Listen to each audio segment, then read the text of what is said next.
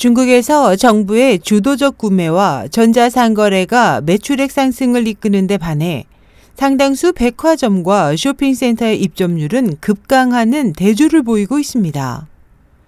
현지 시간 25일 로이터 통신은 중국 정부의 최근 발표를 인용해 각 지역의 매장들은 계속되는 불황으로 입점이 크게 줄고 상장 회사들조차 맥을 못 추고 있지만 전자상거래는 두 자리 매출 성장률을 기록하고 있다며 중국 최대 전자상거래 업체인 알리바바의 경우 2분기 매출액이 전년 대비 약 27% 성장했다고 설명했습니다.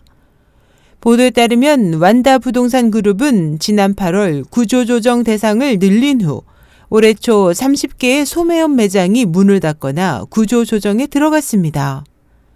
또 중국에서 70개 이상의 백화점을 운영하고 있는 말레이시아 기반의 파크스는 2013년 순수익이 58% 감소함에 따라 지난해 여러 개의 매장 운영을 중단했습니다.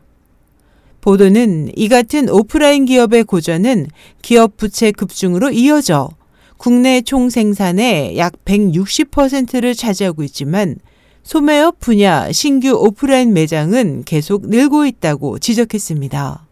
부동산 기업 CBRE는 이에 대해 현재에도 전 세계 쇼핑몰 건설의 절반이 중국에서 진행되고 있기 때문이지만 경기 위축이 계속되고 있어 대부분의 매장이 수익을 제대로 창출하기는 어려울 것으로 분석했습니다.